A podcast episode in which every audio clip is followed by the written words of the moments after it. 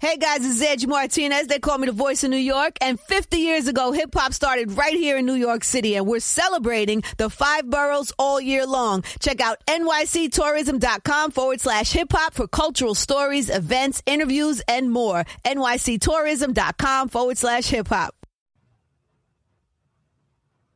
What's up, everyone? This is Tyler Dunne here with Go Long at GoLongTD.com and the Go Long podcast with Jim Monos wanted to include another happy hour here in the podcast format. We had the great LeRoy Butler, the Green Bay Packers Hall of Famer, the Pro Football Hall of Fame finalist. I think next year we'll probably see LeRoy make that Hall of Fame in Canton. Um, it's about due time for him to get in there. So thought it'd be great to have him on the happy hour uh, with our paid subscribers that go long. So for over an hour, LeRoy just told old stories from the 90s, talked about the Packers today, went back to his childhood in Jacksonville, Florida, seeing one of his friends shot dead up close. Just a really chilling story there. But hope you enjoy. Um, if you'd like to join one of these happy hours, as always, you can become a paying subscriber anytime at Go Long, golongtd.com.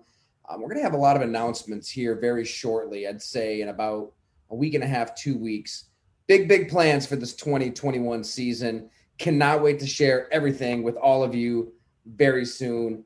Hope you enjoy this uh, happy hour chat with LeRoy. As always, feel free to hit me up anytime.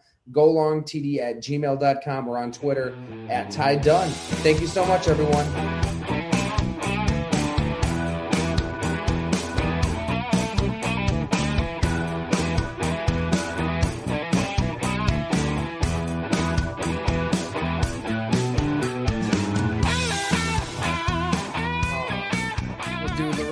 Great to see you. You got the Leap Vodka right with you. Uh, I like it. I got to taste it still. What's uh? So, so I don't give us your sales shirt. pitch. Let's hear the sales pitch. I don't get a shirt, and you haven't had my vodka yet. But we've been boys for ten years. That makes sense. I know, I know. I owe you. I owe you big time. I owe you. Well, the good time. news that I love you, my brother. I'm glad to be on here, and I I have been taking my time to get on with you. But a lot of this stuff has changed though. You yeah. know that. I mean, the the the cycle of what's news is every day, you know, every day. So I hope everybody have been kind of keeping up. If you're a Packer fan, I know you're way behind because every day is something. But if yeah. just normal day, normal life, things change a lot. So I'm just glad we can get it done. Well, I was just telling the crew here. That's a sales just... pitch for the vodka. Just be normal. LeRoy, I mean, you need no introduction, but uh, just as a human being, I don't think I've run across anybody just like as genuinely down to earth as you, like four time All Pro, Super Bowl champ. I could call you any day, anytime, and you like just drop everything to bullshit and catch up. So it means a lot, and we love having you here. So, man, th- thanks so much for oh, doing this. Pleasure. We got a lot of Packer fans in here. Uh, I don't know, man. I figure we'll, we can talk about you, your upbringing, your life, the team then, the team today, whatever these guys want to talk about. But but what's life like for you these days? Uh, newly married, somewhat still, right? So that they yeah, it's always new until you get in trouble. Um, my wife is amazing. She's um, I think the thing about her, she's very low key, and she's not like um she just, you know, it was really interesting, real quick, a story how I met her. We both went through a divorce in like 05. We both went through a divorce. And but both were mine was it was a little different from like, well, I'm not a celebrity, but you know, like famous people when they like, you know, like Bill Gates, like he got billions of dollars and give his wife 200 billion, now he's still rich. But we would just say amicably, we split. We're still very good friends and we had you know three kids together. They were girls, and when I met uh, Genesis, she was a banker. Natalia, you'll like this story. She was a banker, so I go in there to cash a check like normal people, no big deal. And when I get there, it's like I kind of slid it over to her, and I was talking to somebody, and I noticed I I'm not getting my money. I'm not getting my money yet. So I'm like, what's going on? She said, I need three IDs. I said, wait a minute, Lambeau Lee, all decade team, like Reggie White, Brett Favre. She was like, That means nothing. She had no idea who I was. So I thought it was fake at first, right? So I said, well, either I'm gonna marry her or she's pulling my leg. So she really didn't know who I was. That's awesome. And we just kind of connected. And then once I went back, I didn't see her. The next time I went back, I sent my agent in there. I said, if you see this girl there, I mean, I want to, you know, get to know her. So uh, Eddie Erkmanis, that's my guy. He went in there and he said, LeRoy wants to meet you. And she was very nice. And I sent flowers. I was all gentleman stuff. And next thing you know, she said, I got some bad news. I said, uh-oh. It could have been like, I'm a Bears fan, but they're going through so much pain, I wouldn't have mattered. That's not bad news. Or I didn't know what she was going to say. She said, you know what? I have two little kids at home. I said, I got some worse news. I got three kids. so we kind of connected, and next thing you know, we've been together for, I mean, forever. But we got married in 2019. Now, Tyler, you know, I like to do stuff that players won't do. We got married at Lambeau Field because I want her to kind of capture who I was and things of that nature. But and I know other players wouldn't do it because I still Right. tell players I got married and they don't believe me. But I got married there, and the last thing before we get into football, that I wanted normal people to come. So we had like, you know, doctors, lawyers, yeah. first responders, the real heroes, teachers, uh, I mean, people like that were able to come. We had like a thousand people. People pay for their own food because I have no money, but you're able to pay for your own food.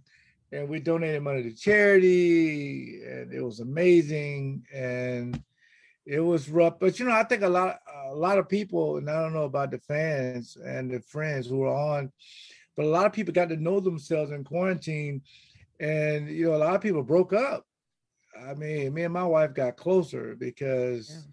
she's a Hallmark person, and I like John Wick. So you know, it was just we, but we get along because we stay out of each other's way, but it's fun. So uh, I, it just learn you learn more about your relationship when you put in those kind of predicaments. But it was fun for me, and it's still fun. I, she's just everything. I mean, just real quick, first thought that comes to mind is you know being mm. around players and you know personal life is personal life. You never really know, but I think that says so much about you to like fall in love with somebody who doesn't even know who you are. Like, there's a lot of former players, current players. They need to be with an A-list celebrity. They need their ego stroked. They need Yeah. their ass kissed. They need you to know I'm really good at what I do. Bow down to me 24 seven. And you just don't give a shit about it. There's there's a real connection Yeah. there, which is I respect. It's awesome. Um, I mean, everybody on here can probably relate to some degree. I know, like, I fell in love with my wife, Tinder date. You know, we both swiped right, whatever. First date, it was like I knew I was gonna marry her because she didn't like football. She couldn't care less, really. But you get into other things. Is there's just like a realness there, you know? Yeah, Um, that, that's great. I remember when you first told me you were a dad, I was like, I never thought we had this conversation. No, because most time I'm talking to Tom Silverstein or one of these guys, or Bob McGee that grew up with me, and they would see the kids every few years, and you would think, oh, you know, that's how you know you're growing as a person. Yeah. But to me, it, it kind of, uh, and I know mental health is big, and I tell people that you know athletes uh, go through mental health, but can you ever had like a, a big argument with your significant other, uh, a substance argument, y'all disagree, you know, y'all just you just yelling, they saying all kind of mean stuff. Now go shoot two free throws, or go uh, do the Lambeau leap, or go do a, on the balancing beam, or go to the Olympics, or most people can get a chance to just go in another room and calm down. But athletes, you got to do all of that. Now you got to go out and catch a pass or intercept a pass or throw a pass. And so I think sometimes fans don't get that, that these are human beings. And now you can probably get it because you've covered a lot of sports. But some guys thinking, you know what? Let me think about that for a minute. I can understand a guy like Aaron Rodgers that's going through some issues uh, on and off the field that I can, okay, I get it. I can understand that Simone Biles and having some issues. You know, you got the the whole Larry Nassar thing, and you got all this going on, and now I got to put all of it aside and perform. It's hard. So I just, I'm more excited now that more uh, athletes are talking about it. I've been talking about it for a long time. Yeah. Tyler, I used to go to our sports psychologist after wins, wow. not just losses. And she wow. said, "You ain't here to see me again." I said, "Yes," because I'm trying to figure out how do I deal with success. You know, how do you deal with that? And if you don't know how to deal with it, you can take it in a different lane and sometimes you don't really want to do that. You just want to be a normal person. That's i work hard not to even be famous. I think it's lame. I think the, the thing about having power you got to use it in the right way and try to be as normal as possible. Well man i'll leave it at this and everybody please just uh jump right in ask leroy anything you want but first thing that crossed my mind when you're talking about your mental health i mean everything you went through as a oh kid oh i mean in a wheelchair thinking you might not walk again the, the, the poverty. I think you told me how like one of your best friends was just like boom shot dead right right in front of you basically. I mean, you saw a lot, you lived through a lot. I, I would imagine that as that background, that being your foundation as a as a human being, that doesn't just go away. It doesn't just disappear as you become an adult and a a celebrity in pro football. Yeah, it does. It really does, Tyler. Because I think uh, my life is uh, I had to put the blinders on, but it's easy to say that, but how do you deal with it? My mom was my hero, and she, you know, she raised five kids by herself. She, and my dad got divorced, and she could tell us all these things. And my mom was like, she passed away like four years ago, and she was like, uh, like this poet and uh, a nice person at the same time, but she always had a thought process to it. She used to always say, "Be very measured, and just be a leader." not a follower. But if you're going to lead, you once had to be a good follower. So I said, Mom, what does that mean? She was like, Well, you got to find out who to follow because there's a lot of kids in the projects where we're from getting a lot of trouble because they're trying to be fit in. But to me, she said, the real heroes, they can't fly. You okay? And they don't have numbers or letters on their chest. And they're the teachers um, the police officers, the, you know, the firemen. Because I'm not running into a burning building, but he does, and he do it for like sixty-five thousand. She used to tell us this all the time. So when I told I wanted to play in the NFL, she had this look about herself like, wait, I thought maybe you want to do something else. I said, no, I want to play in the NFL because I want to get you out of the inner city, out of the projects. I was like eight years old. I got these braces on my legs. And if you ever seen the movie Forrest Gump, I had the same braces. And she didn't tell me I couldn't do it. But every day you had to wake up poor, wake up wearing hand-me-downs. And I remember my grandmother told me, she said, why are you worrying about stuff you can't control? You don't got a job. You get I got my first ever new shirt. Do I pop the tag which is music to kids' ears, from the Salvation Army was standing in line for toys. But to me, toys wasn't, no, I wanted that new shirt that wasn't my size. And then I remember the young lady saying, Well, you can get like the G.I. Joe with the Kung Fu grip. Every kid wants that. I said, I don't even know who G.I. Joe is. And I don't want that. She said, What do you want? I said, I want that new shirt. Just a white plain shirt she said, but you're like a small and it's a large. I will make it fit.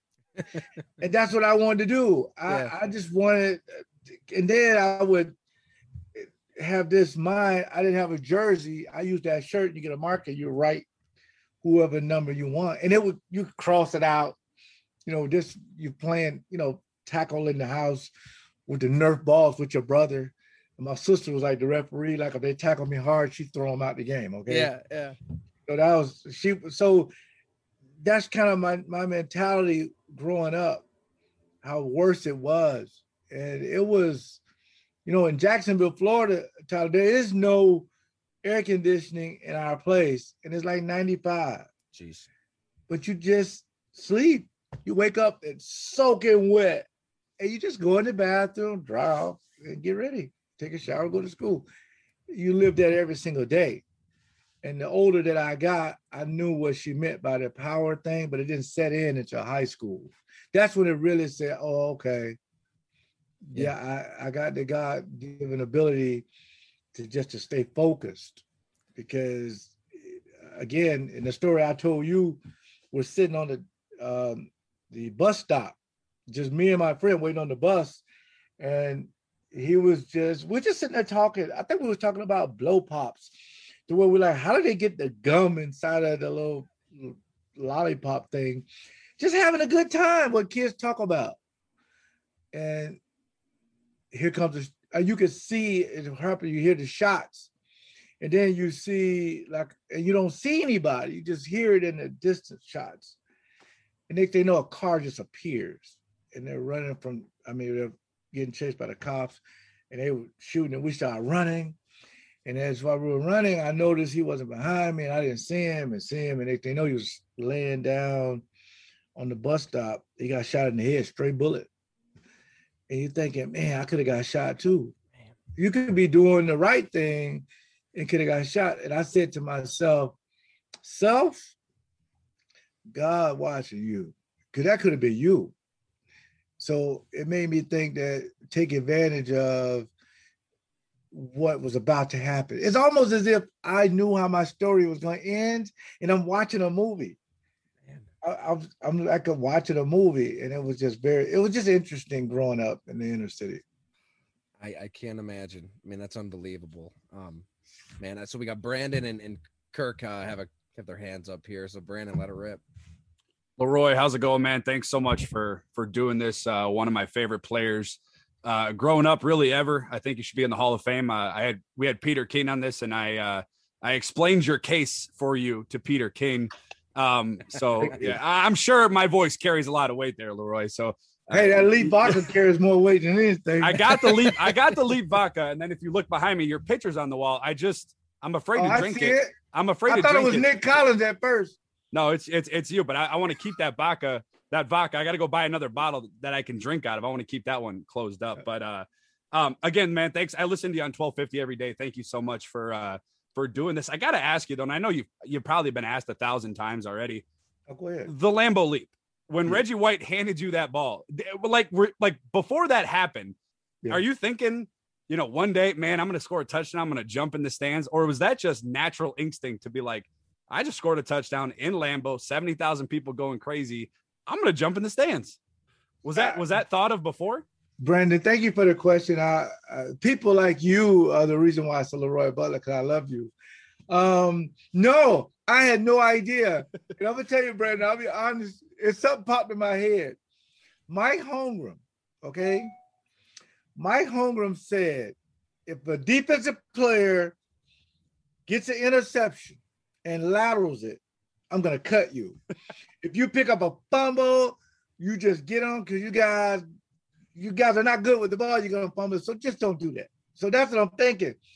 So by being really cold that day, I, am thinking, okay, uh, this is to be tough to hold on to any kind of ball or whatever. But I, I just remember when I ran over towards Reggie, I saw Tony Bennett, not the singer. Okay, not the singer. Only two people got that joke. Okay.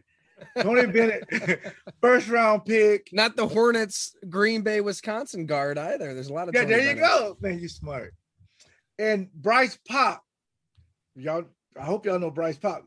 They're running towards Reggie, but they fall. If you see it on YouTube, they just fall because the field is frozen.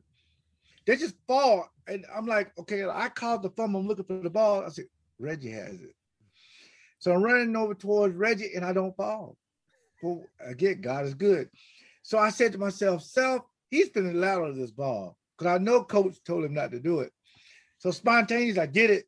And when I get it, Brandon, when I get the ball, I'm thinking to myself, what are you gonna do? So I'm running, running, running. I said, I just want to jump. And stand the fans, they had no idea what was going on. And I remember throwing the ball and jumping up there. And I told a story that the guy who was coming over, he had a beer in his hand, he wasted all over me. And if you see it, I go down looking for the ball, and the security guy's trying to grab the ball, and I get it from him. You'll see Favre run out there with this Superman cape on, and we did this little weird thing. Then Doug Evans come, yep. and Doug said, "Oh, you smell like beer." I said, "You gotta waste some frozen beer I all slushy on me."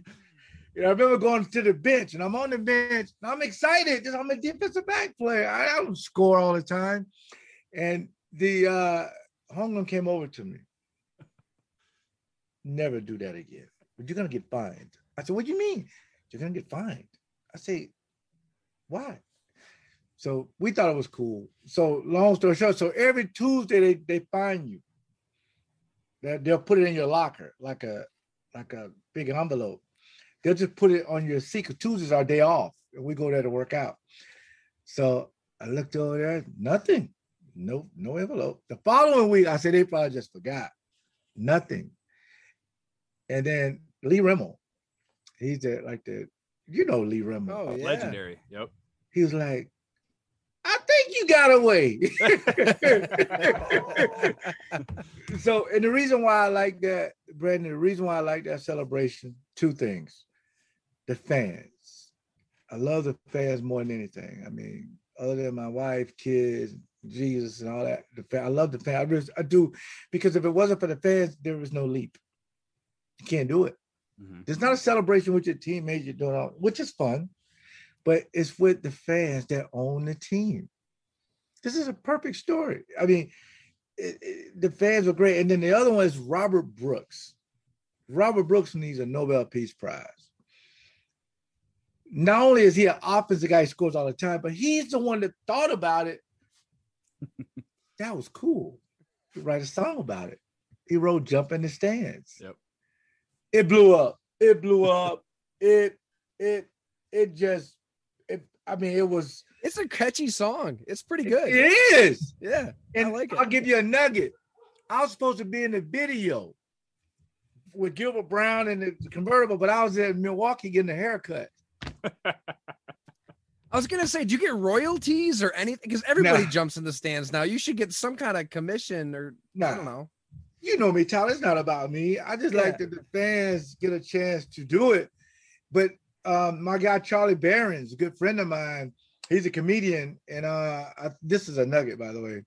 I think August the 12th, I'm gonna do a video with him about the leap because he interviewed me and we were showing other players doing it wrong, which is funny. We're gonna do one, and uh, because they didn't do the leap last year because of mm-hmm. COVID. So uh, I'm gonna uh, talk him through how you do it properly. Because if you if you're Stokes and you pick up a pick six, if you don't do it, they're gonna boo you. Mm-hmm. So I'm gonna talk to them about if they're able to do it. This is the proper way you do it, so it'll be funny. But thanks for the question.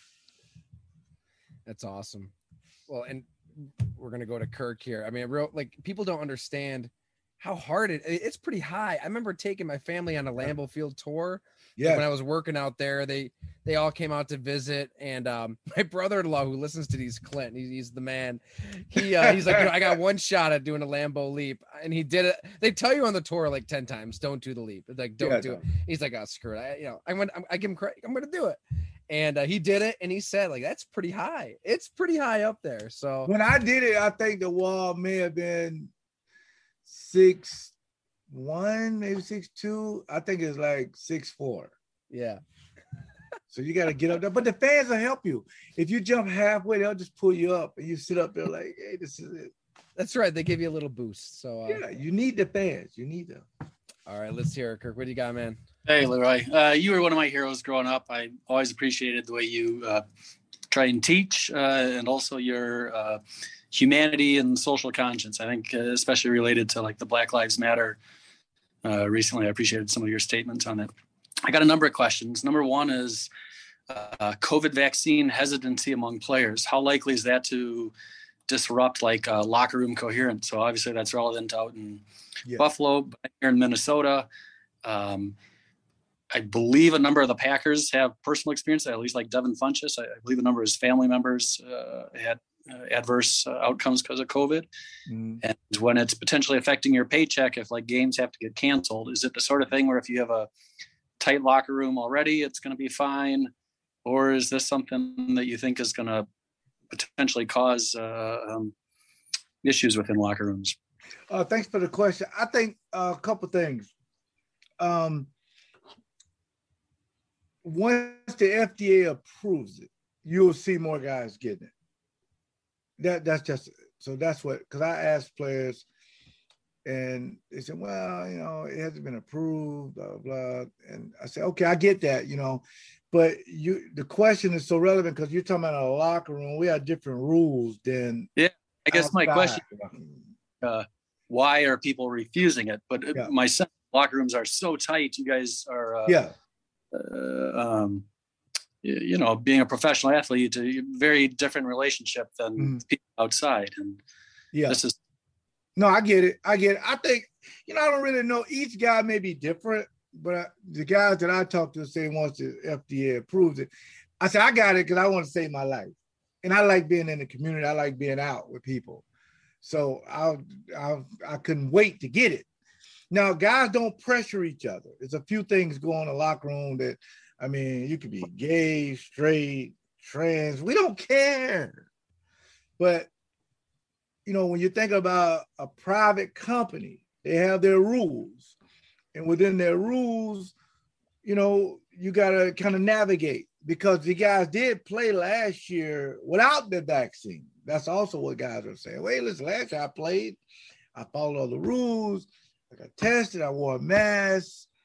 So what's the difference? Well, the difference is now that if you're not vaccinated, here are the rules.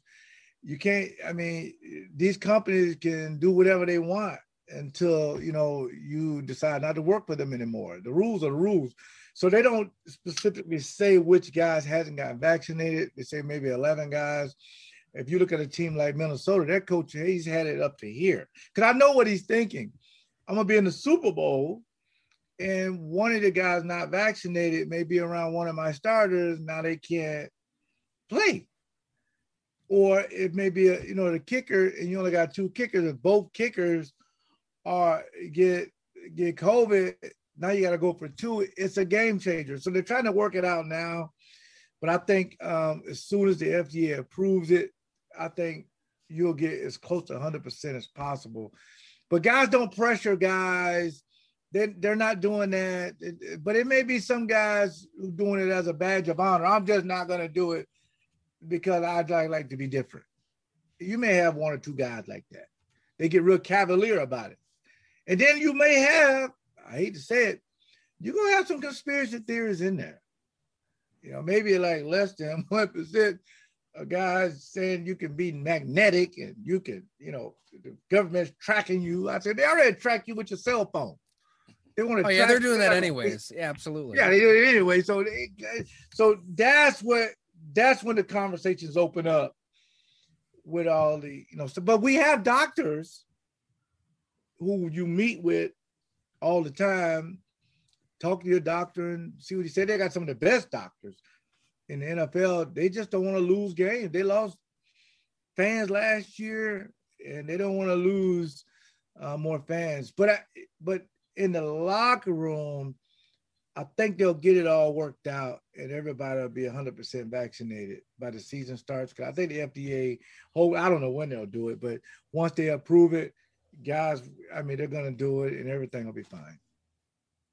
My, uh, my next question is on uh, uh, like uh, your relationship with the team physicians and uh, maybe not Pat McKenzie specifically, but I was always fascinated. I think Jermichael Finley had a bad uh, MRSA or Staph aureus infection. And I, I think I remember reading that uh, he'd been he'd had his knee tapped like at home. So basically, the uh, I think McKenzie went to his home and and tapped it there. Um, but also like the Chargers uh, quarterback, who everybody kind of says, oh, he lost his starting job because he got a pneumothorax. When the, oh yeah, I remember that Tyrod Taylor. Yeah and then uh, you know it seems like a lot of guys like to go to James Andrews or, or something like that. So yeah. I'm just fascinated in what's the general relationship like between football players and a team physician, how much you trust them versus you want to go see somebody else for second opinion. Well, you can always you can always go see some get a second, third, fourth, fifth, tenth, eleventh opinion, and they'll pay for it. They all do that. You don't have to use... pay for it if you go somewhere else. Oh yeah, they'll pay for it. Oh yeah, you can go. I remember uh, I went to Philadelphia me and Ron Wolf to see a shoulder specialist. Uh, and we went out there, saw the guy, did all the workups, and it was fine, no big deal. You can go wherever you want. It's America. You know, if you, but Dr. McKenzie and Dr. Gray, Dr. Gray used to, uh, he used to get, I used to get pediatrics in his office for my kids. Hmm. McKenzie, he can close his eyes and do a, a ACL surgery.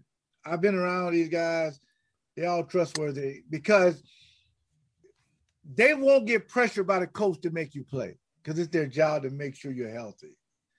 Because it is the coach will say, "Hey man, can he play?" Hey, listen, based on science and medical, he can't play. You know, and then ultimately comes to how you feel.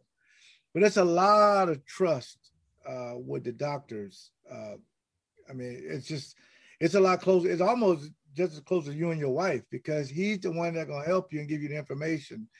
But second, I've seen guys be every Monday fly out somewhere to get your knee looked at. Matter of fact, they'll suggest it. Yeah, go have somebody else look at it and we'll compare notes. And then wherever you feel comfortable. Uh, and then after that, the biggest job is the physical therapy. If you want to go back home and do your physical therapy, like um, you know, like most guys in off season like to use their people. They'll pay for it. Mm-hmm. Yeah. Whatever. But if you want to privately do it and you don't want nobody in your business, if you want to pay for it, you can do that too. So it's it's it's very it's a very privileged life when you're in the NFL as far as injuries. I mean, they have toe specialists. All the guy does is look at toes. Where do you find these people? I thought a foot doctor would just do. No, this guy only looks at turf toe, and we can call him up and make sure you're healthy. And not only gray area, well, there's no gray area. The only area that needed to be upgraded was the neurologist because of the concussion. And I still believe that if um, Will Smith hadn't done that movie about that doctor, the concussion thing wouldn't be worked out because it's a lot of political stuff. And then now you see the concussion um, payouts, they weren't even, it was like race norming, like wouldn't even give like the African American guys wouldn't even like they couldn't get their money. I mean, and that's wrong. And they admitted it. It's everywhere. That's the kind of stuff makes you say, wait a minute now, why is that so? Why does it matter what color you are? If you're dealing with dementia, early signs of that, uh, you know, from concussions, it's, I mean, we should all be on the same page to get make sure a guy gets the help that he needs. So hopefully, you know, things are starting to turn around. But as far as the doctors, 100% trust. You know what though? Like just to chime in quick, like when, when that thing with Tyrod Taylor went down, hmm. I uh, I was texting with a we'll just call him a longtime veteran. He was on one of these happy hours, and he got right back to me. He said, "Man, this shit happens way more than people realize. there's some there's some team doctors that are just old school, stuck in their ways. They're not really up on the science and up on new ways of doing procedures and whatnot." And he said, "Like what happened with Tyrod Taylor? That's happening around the league." So. Thanks for bringing that back up. I got to do a story on it. oh, oh, I got to talk to some guys around the league, but that's um, yeah, it's good to know that they can, you know, players can look outside of the team if they, they can do to. whatever they want. Yeah. They can, and that's good. I mean, because it's a lot of sometimes doctors in your family. Yeah. I mean, but you know, they just want to make sure wherever they're going, the guy is certified because if he give you the wrong information and you get hurt, that's on you. Right. So let's be it. Let's let's work together. So I, especially me. I mean, I've never had an issue, man. It's because it is a big decision when you you because my shoulder was broken three places. Mm-hmm. You know, guys think you still can play. No, you can't play. I didn't need a second opinion. I saw the film for myself and I could feel it. I don't want to get hit in that spot again.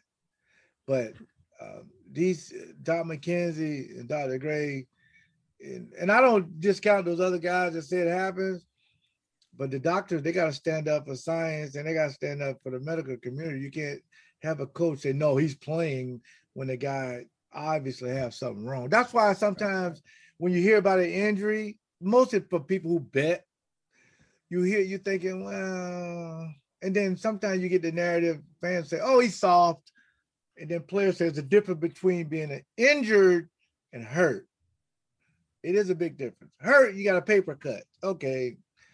Injured, hey man, I got damage to my knee. I probably won't be. I need a knee replacement when I'm 50. So I need to, you know, sit out. Cause I know most people are thinking now, when is David Bakhtiari going to play? I'm no hurry to see him. I want to see him when he feel like he's hundred percent. But I know most people, hey man, I want him to play so my team can win. And that's when you're thinking, do you really care about the guy or do you care about the number? Yeah. It's a big difference. But I know we got Sam, Derek, we got a bunch of people on here if uh, anybody wants to chime in. I got one for you, LeRoy. Uh, what can you say about your uh, you playing against Randy Moss in like the early 2000s, late 90s? Well, thanks a lot, Derek, for ruining the happy hour. uh, you know what? I wrote something, man. You're just smart. I wrote something that's a part of something I'm working on on the receivers. The best receiver, okay, the best receiver is the GOAT is Jerry Rice. There's no argument. Just eh, he's just the best, okay. This just me telling my story. The defensive back that plays safety and corner. Put him to the side. The best hands, hands like that don't need gloves. Just you could put grease on his hands. He still won't drop it. Is Cris Carter. Cris Carter to me is there. I just never seen him drop a pass. If I did, I think it'd be fake news. The guy's amazing. And to me, the most savvy guy was Herman Moore. I mean, the guy's six four, and he gets into a crowd and different from Calvin Johnson, different. Herman Moore to me was special. Now let's get to Moss. Moss could make an EKG machine explode if you put it on every defensive back's heart. He was the most feared receiver in NFL history ever. We double covered him. People said, "Whoa, the double cover." We tried that. Still catch it. The guy is the most feared wide receiver ever to play the game, in my opinion. Just throw it up. I mean, he still catch it. So Moss is truly amazing. Because we have what we call a number tree, like a, a two is a slant, you know, five is like a you know, like a curler out or in route is a post is an eight, nine is a go. And when he had Culpepper, when he had Cunningham was the slingshot, it didn't matter who he played with. Randy Moss was truly amazing. And I'm gonna tell you the last thing about Randy Moss that was the reason why he made my list. He was a very underrated blocker. He had this thing, he probably would like me telling y'all this, but when you engage him, he would come underneath and get you by both of your elbows. If you ever do that, you can control a person. You can just, I mean, it's almost like driving a car. You can just, he didn't come and try to cut you or try to run. He just come underneath, grab your two elbows and just kind of control you and get out of the way. Now, next thing you know, Robert Smith is gone for like 75. The guy was amazing. So I, these stories will never get told until I write that. But thanks to Derek, those are stories you're going to read he said, This was LeRoy Butler things that ran him out. This guy, man, my heart, I'm telling you, my heart used to be beaten. You know how people talking about they weren't scared? BS. If you play number 84 in purple, you know, they do your heart rate and all that rap that it'll explode. Because you're thinking, I'm gonna be on Sports Center. He's gonna jump up over four guys and score. And now the mooning thing, hey, he was emotional. Okay, let it go. So, so he Moss was the man. Was the man. I mean, Ron Wolf drafted what Antuan Edwards, Fred Vinson, Mike McKenzie, like three corners in a row yeah. after that rookie season when he ended your home game winning streak. Like you don't really see that. Like one player does something extraordinary. The next draft, that team that got burnt drafts three players at that position to stop him. That's we'll probably never see that again. Never. I mean, he's the most feared guy. I mean, he, I just there's not a other than Barry Sanders, a guy you said, hey man, just like KD was shooting, uh, Kevin Durant shooting, he's gonna score 40. I mean, you could put all the guys on. This guy's good. Sometimes the guy's good. the guy's parent did a good job. Shout out to his parents. Okay. You never see another Randy Moss a guy that tall. And you know what? The thing that bothers me, Derek, he went to Florida State for a little while and ended up at Marshall. Like, why didn't we keep him at Florida State? so, but that's for another show. Awesome. Awesome. I see Brandon's got his hand up too, and you know, just fire away everybody here. I Ty, I always got my hand up when when we got former Packer players here. Uh, LeRoy, let's let's be real. Um, we were talking to Frank Winters. I don't know, that was like a month or so ago, uh, about that Super Bowl winning team in '96, and then obviously in '97 as well. You had a lot of interesting characters on that team. Obviously, Brett Favre was was a little bit of a, a wild child. You had Wayne Simmons, Sean Jones, you know, Reggie White what were the mm-hmm. dynamics of that locker room? I don't want you to speak on on personal, you know, people or you know personal stories, but like, what were some of the the, the dynamics of that locker room? You had, you know, Mike Holmgren, Fritz Shurmur. You had you had pretty good leadership in that locker room. It was yeah. it was a ton of really good players. A lot of arrogance, a lot of swagger, and a lot of everything was perfect. We love Andre Rison. I don't think people know how much we love him he was I used to just love seeing him every day. And Desmond Howard was we love Desmond Howard L O V E, not L U V. Not U V. Yep. No. U V is girlfriend. L O V E is wife.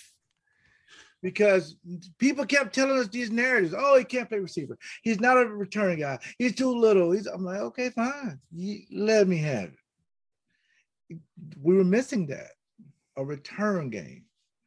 Andre Rison, a smart guy, to know he's lined up uh, opposite of the original receiver in the Super Bowl touchdown. You know, Bruce Wilkerson. People don't know Bruce Wilkerson. I mean, Ron Cox, the middle linebacker in the Super Bowl. I mean, Wayne Simmons, I remember going over to Wayne and said, Wayne, I got a problem. Now, I don't necessarily like covering big tight ends, but if you can help me by destroying him at the line of scrimmage, it would make my job easier. He did that to like Brent Jones. We played San Francisco, and he did it uh, numerous of times. He would grab a tight end because he was just just. In other words, what I'm saying, Brandon, everybody had a role and they was okay with it. We were fine. I think Brett was embarrassed that he was MVP because he's not trying to be all me, me, me. He's, no, he's not trying to do that. It just, I love playing with my guys. I mean, the guy never even locked his truck. He just, I remember I had to move some stuff. I said, I, I need to, you know, get your truck to move some stuff, you know, to another house. He said, wait a minute, you're not asking me for help, are you? I said, no. he said, take it. And guys don't do that. Next day, he let a rookie take it. So it ain't me, you know, all pro. No, is anybody, you my brother. Reggie White, I remember he got his second sack. I looked at him, I said, Big dog, you're taking over, son. LeRoy, I'm tired. I said, You can need another one, man. We gotta come on, Super Bowl. I got you. And he just took over the game. And that team, is 25 year anniversary this year. Mm-hmm. I'll be at that game, by the way. That oh, nice. Yep. I know. I just never forget that locker room. It was the perfect locker room. I mean, it was just. We had a little committee. You know, Mike Prior used to always say, "Let's get there early." I said, "Well, I want to be early." Well, we get there early. They have food in the meeting room with Coach Holmgren. I said, "Nice." we get there, and the committee Frank Winters, you know, he was like the smart guy. He would just make sure everybody's on the same page, you know, lower the temperature. Uh, we used to just, it was just a special team. It really was. And I remember seeing a sign. It said 30 years of misery has ended. We're going to the Super Bowl. And you saw grown men crying. And I remember after the uh, Super Bowl, we had the purple hats. I don't know if you anybody yep. think that one, but it yep. was purple. No one wanted it because it was purple. And then me and Eugene started putting them on, and then people start ordering them because it was in New Orleans. You know, it was like that's what it, it made it. It was fitting, but that we were number one offense, defense, special teams, and all the way down to the guy in the locker. I mean, the manager's office, um, the secretaries. Um, it was big. It was big because everybody kind of knew. We lost to the Cowboys in, in 2000. I mean, no, I'm sorry, in 1995. And the next year, we're on the plane. You know, when the pilot comes on and says, you know, you got to stay in your seat until you get up to 10,000. Holmgren gets up when we're going up and said, next year we're going to win it. I'm saying next year we're going to win it. We felt it. We got off the plane after losing to Dallas in the championship game. Everybody came back. That team, if you look at that roster, I mean, you can probably name, you know, 25, 30 guys, but the guys you can't name, those are the reason why we won because our special team was amazing. So, uh, so yeah, I, even thinking back, that feels like that, that all the stories. And one of them, real quick, was Ron Wolf heard that um, uh, the head coach and the ownership of the Patriots to move their team so they don't be distracted. Bill Parcells, you're to move the team. And I was like, I'm not moving the team. That costs too much. I was like, why are we moving? Because they didn't want us to be distracted by our fans. I said, listen, guys, our fans will find us. They don't. So we we stayed where we were, and we just did what we do. You, hit up Bourbon Street pretty hard then that week, is what you're telling us. You know what, uh, guys, they were never told not to go. Yeah. So the fans, that's where the fans were, and guys would go down there and say hi to the fans, and it was great. You know, it was just great. The fans were just great, man. They would really protect you. You didn't need security. nah, you didn't need security. Oh man, Derek, I see your hand up over there, man. Yeah, I'll jump in here. What can you say about like uh, the party after you guys won the Super Bowl? Oh, uh, with some cool behind the scenes stories you got there. Well, we had we had two parties. One was for our families, and one was for the fans. And we were trying to throw the fans off where we were going to be. Just like I said, you can't fool them. So we had a, a like uh, some fake security guys with some Packer shirts, but they were really fans. It was like go down to the other, like down the street to another hotel and just walk around like like you security. The fans figured I was fake.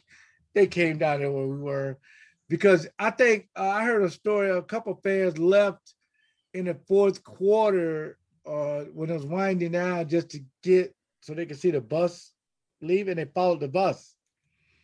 I never thought about it. It's brilliant. And when we got back to the hotel, there was thousands of people just everywhere. You know, most guys want to eat, and and you know, and then I noticed that most guys, because we didn't have like NFL don't let you do like champagne, like doing all that. And guys are like, man, we didn't even celebrate like what you know, this, this, and this. And guys, we had a food fight. And I, I felt bad for where we had to clean all that up, but it was fun. Because we couldn't do like again the champagne, so we did it with food. We just like grabbing stuff, throwing it at each other. It was, it was only like four or five of us. Then people were like looking at us like, "What is wrong with these guys?" Well, this is what happened when you win a championship after 30 years. You throw food, and it was just it was a lot of fun. I never forget that. Yeah. I got to ask you about today though, LeRoy. I mean, you're really plugged in. Obviously, you're there in Milwaukee, breaking the team down every day. Um, we've talked on your show. Like I was Oh yeah, pretty yeah. certain. Like I mean, Aaron Rodgers is dug in. He's what did not, I tell you? What did I tell you? I don't know if you should be spiking the football. I mean, you listen to his press conference, right? Like he's still pretty pissed off. There's still some bad blood there. That it's, uh, it's oh, not like stop. nothing happened. Oh, it's not like stop. nothing happened. There's no bad blood. Everything is Oh, get out of here! Come on. No, I, I now I will say it was savage. Where else can you tell your employer that you don't agree with them on a lot of issues and still keep your job? I mean, When he's wrong on a lot of those players, he's well, he just get I, but he's just giving his opinion. That's I didn't have a problem with that. But this is how I try to tell people, and that's what Tom Superstar said. Some of those Right. players, He had a great story on it. yeah, you would have, you know, and and that's fair. But I think what he's saying, if you were uh, Jake Kumerow, or if, and this is part Gary Ellis and my codes, he can't wrap his head around it. So I'm in the minority when I say this. But Aaron is thinking, if you're Jordy Nelson and you're gonna make 11 million dollars and they offer you the minimum, allegedly, we don't know the numbers, we're just guessing, and you feel disrespected in any kind of way, who do you go to? Now, uh, Sparky, the other co-host, say, "Hey man, you suck it up. People get fired. Move on. Fine, that's fine. I, I get, I get the tough guy line. I get that. But if you're a guy that really want to call a team out but can't and don't have the platform, you applauded that. You you did, because he's the only guy that can do it. And nothing will happen.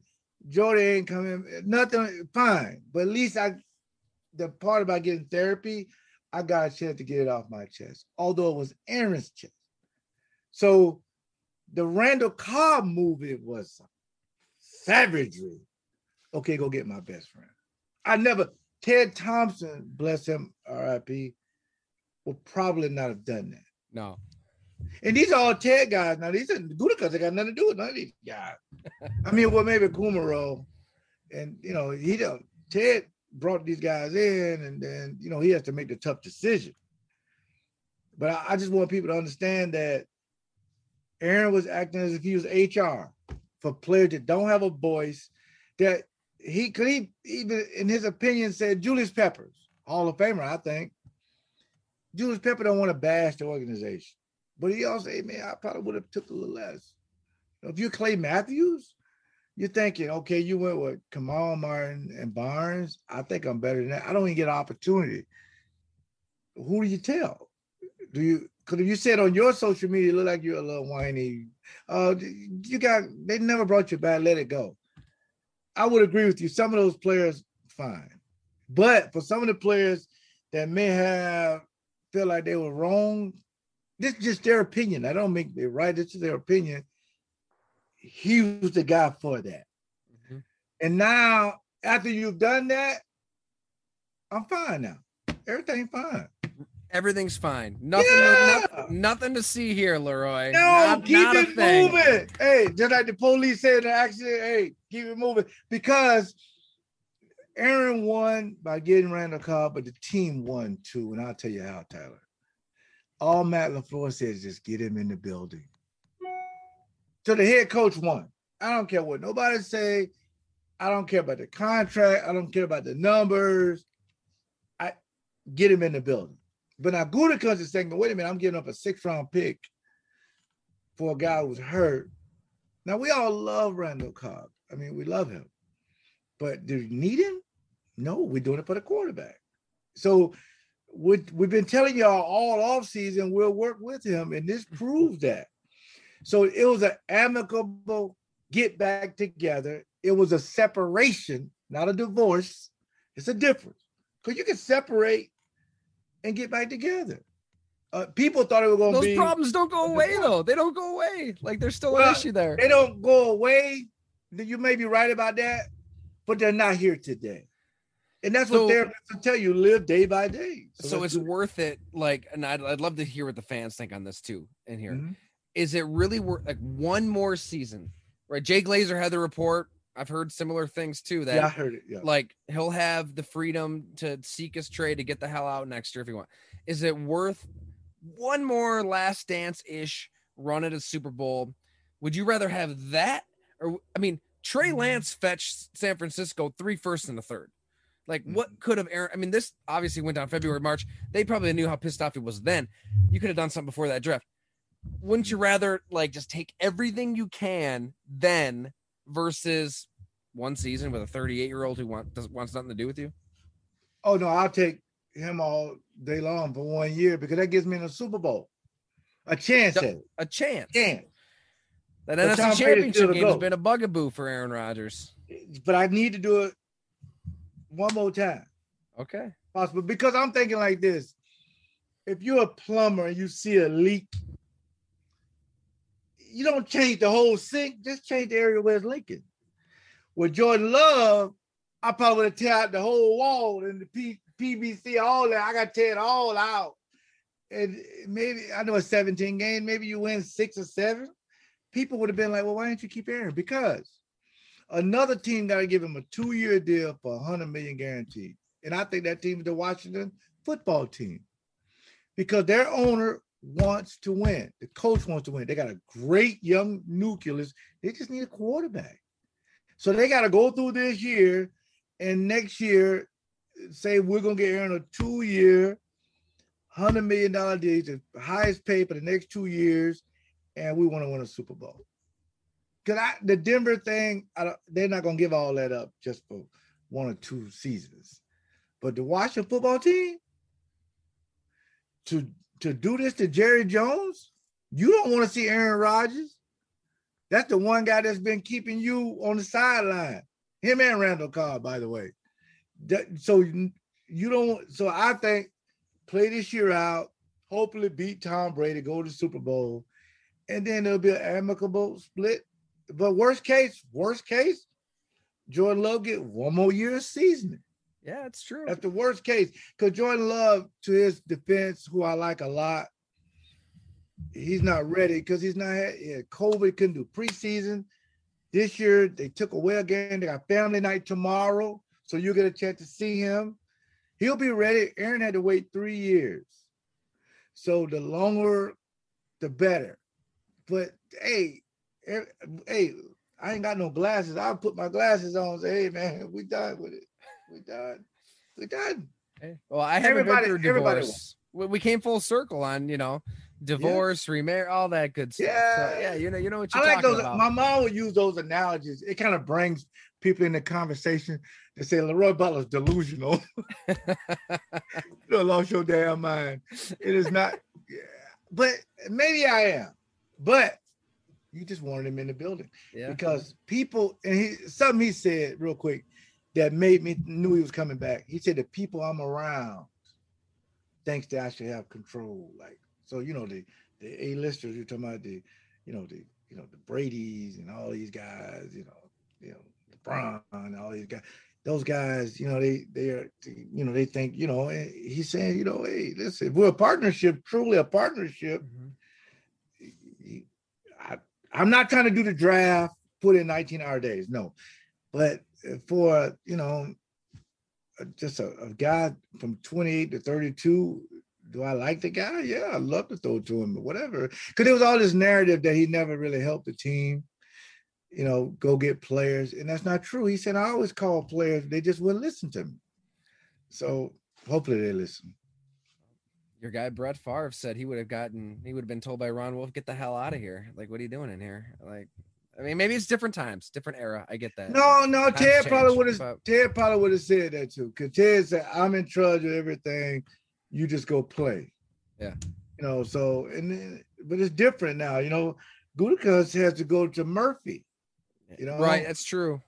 Yeah, and hey, Michael Jordan's been a great GM for the Charlotte Hornets. You know, great draft pick. Hey, you know, Sometimes we should let the experts do that.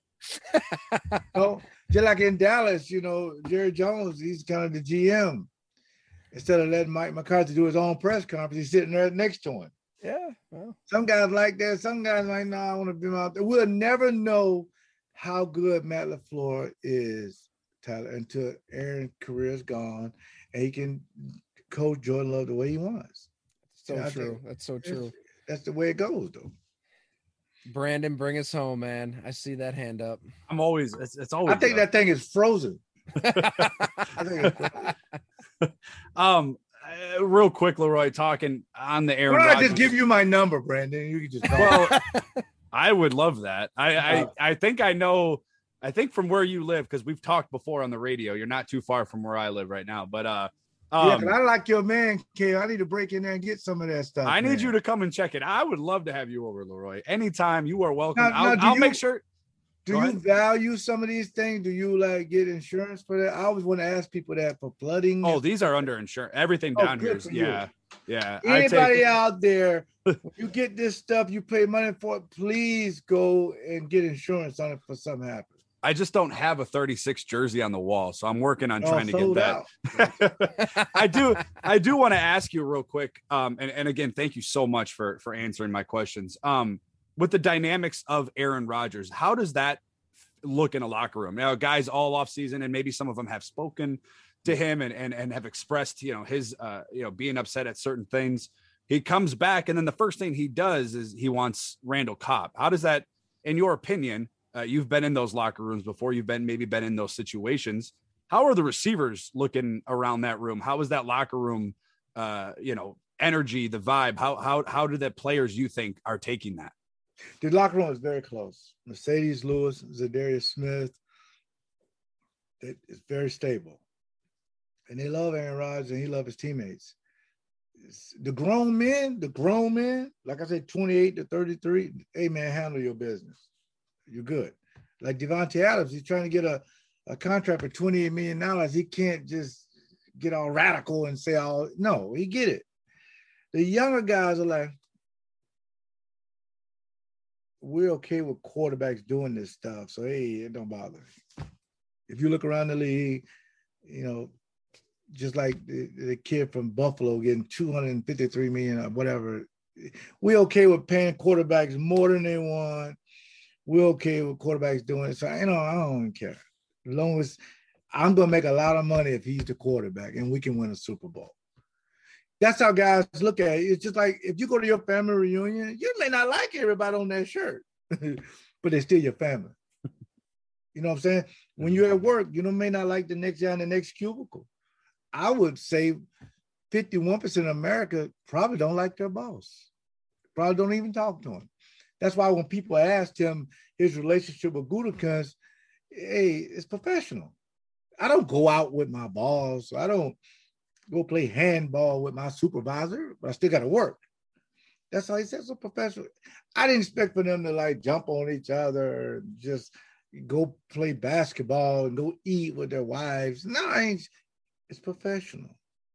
So when you're in that locker room, it is a place where you don't let personal stuff get involved. Uh, you don't politics, religion. Um, you just don't. I mean, the young man and um, uh, with the Raiders, you know, he he came out and he has the number one jersey. Mhm. We love our teammates. I mean, we we don't judge each other. I mean, who you sleep with when I'm at, that's your business. I don't even care. I love you. Because if you got that jersey on, I want to win a Super Bowl. Now, when guys outside the locker room on their social media, it may be different. But inside that locker room, a place only a few people can go, it's all positive. Because if it's all broke up, you'll know about it. You'll you'll start to hear about it. Mhm. But this locker room, when Aaron got back, hey, what's up? 12. You don't have a name when you're the man. Three six, what's up, boss? Hey, cuz I'm good. How was your off season? I'll tell you later. But we don't call each other Brett Favre in the locker room. We call you by your number. 12, we're glad to have you, man. I know it looked shaky. Now they're gonna joke on him now. And you gotta accept it. Because if it was me, Tyler, if it was me, and I was doing a joke on him when he got there, I'd have had a a, a- Denver jersey laying there. I'd have a, a, a, Washington football team jersey.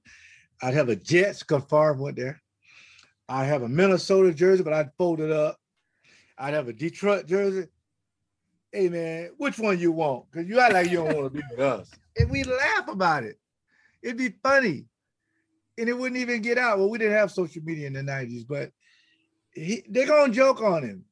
But that's that's the love. So, and you'll tell by the because they got a hard schedule. You'll start to see every time they lose, Aaron's leaving. Every time they win, they're gonna win the Super Bowl.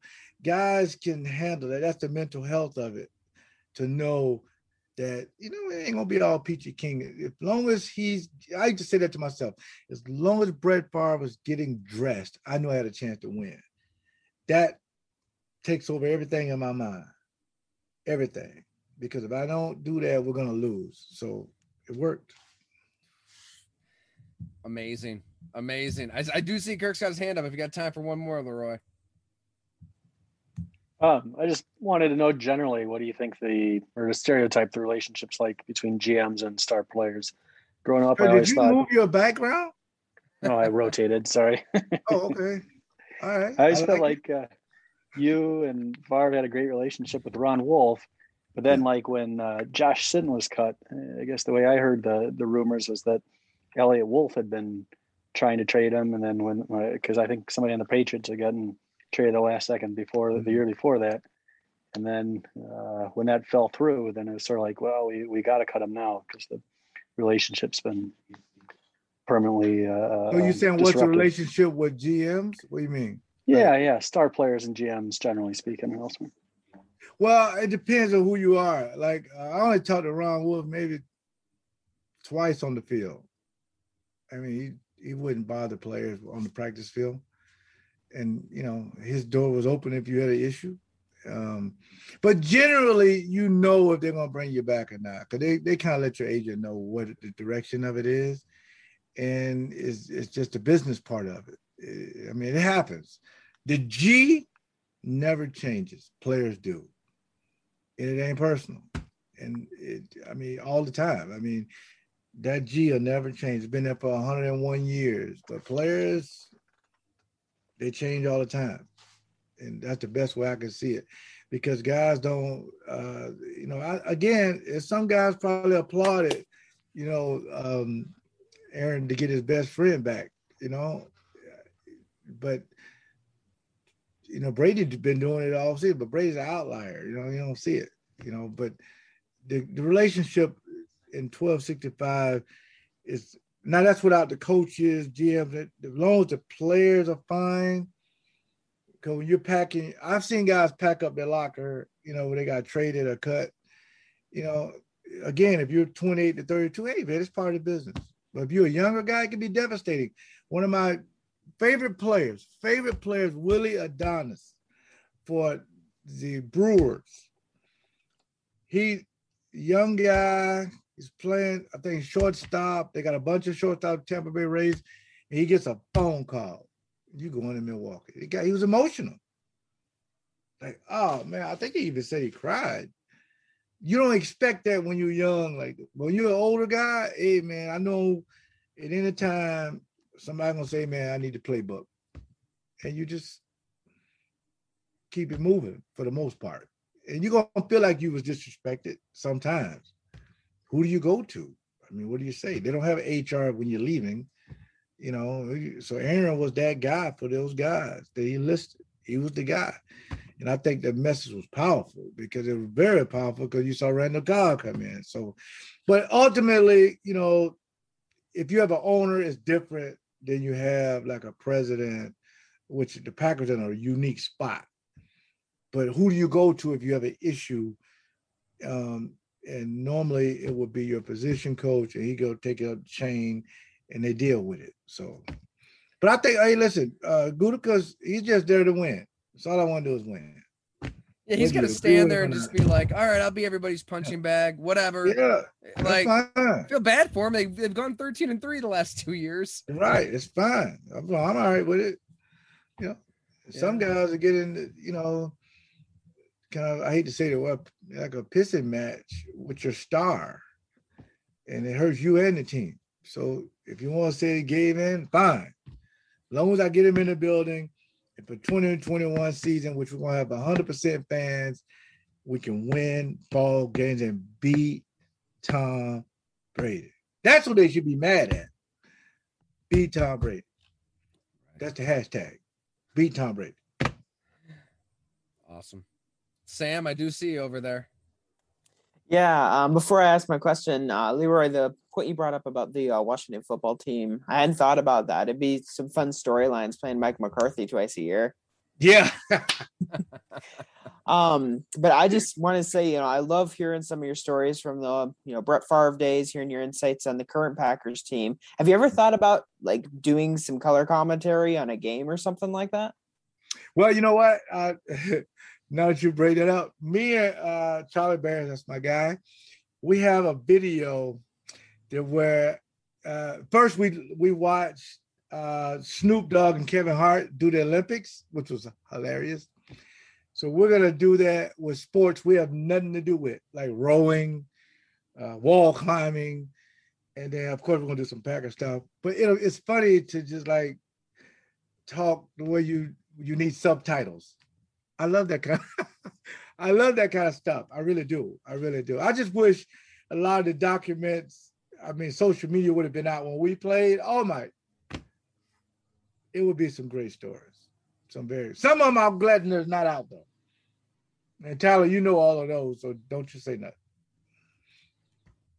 Not a word. Not a word. Thank you guys very much. LeRoy, dude, I can't thank you enough for coming on. That was fascinating, no insightful. um, dude, I'll, I'm gonna get you some gear. Now, Yeah. te- text me your address. We're sending you some go long gear. So how do I subscribe to Go Long? How, help me out with this. If I was a new guy just logging on and I'm on here, how do I keep it going? No doubt, it's about uh, to start. yeah, go longtd.com. Um, I feel like the, the least I can do is like hook you up for a little bit, though, right? I mean, we'll uh, No, we'll you make something no. happen.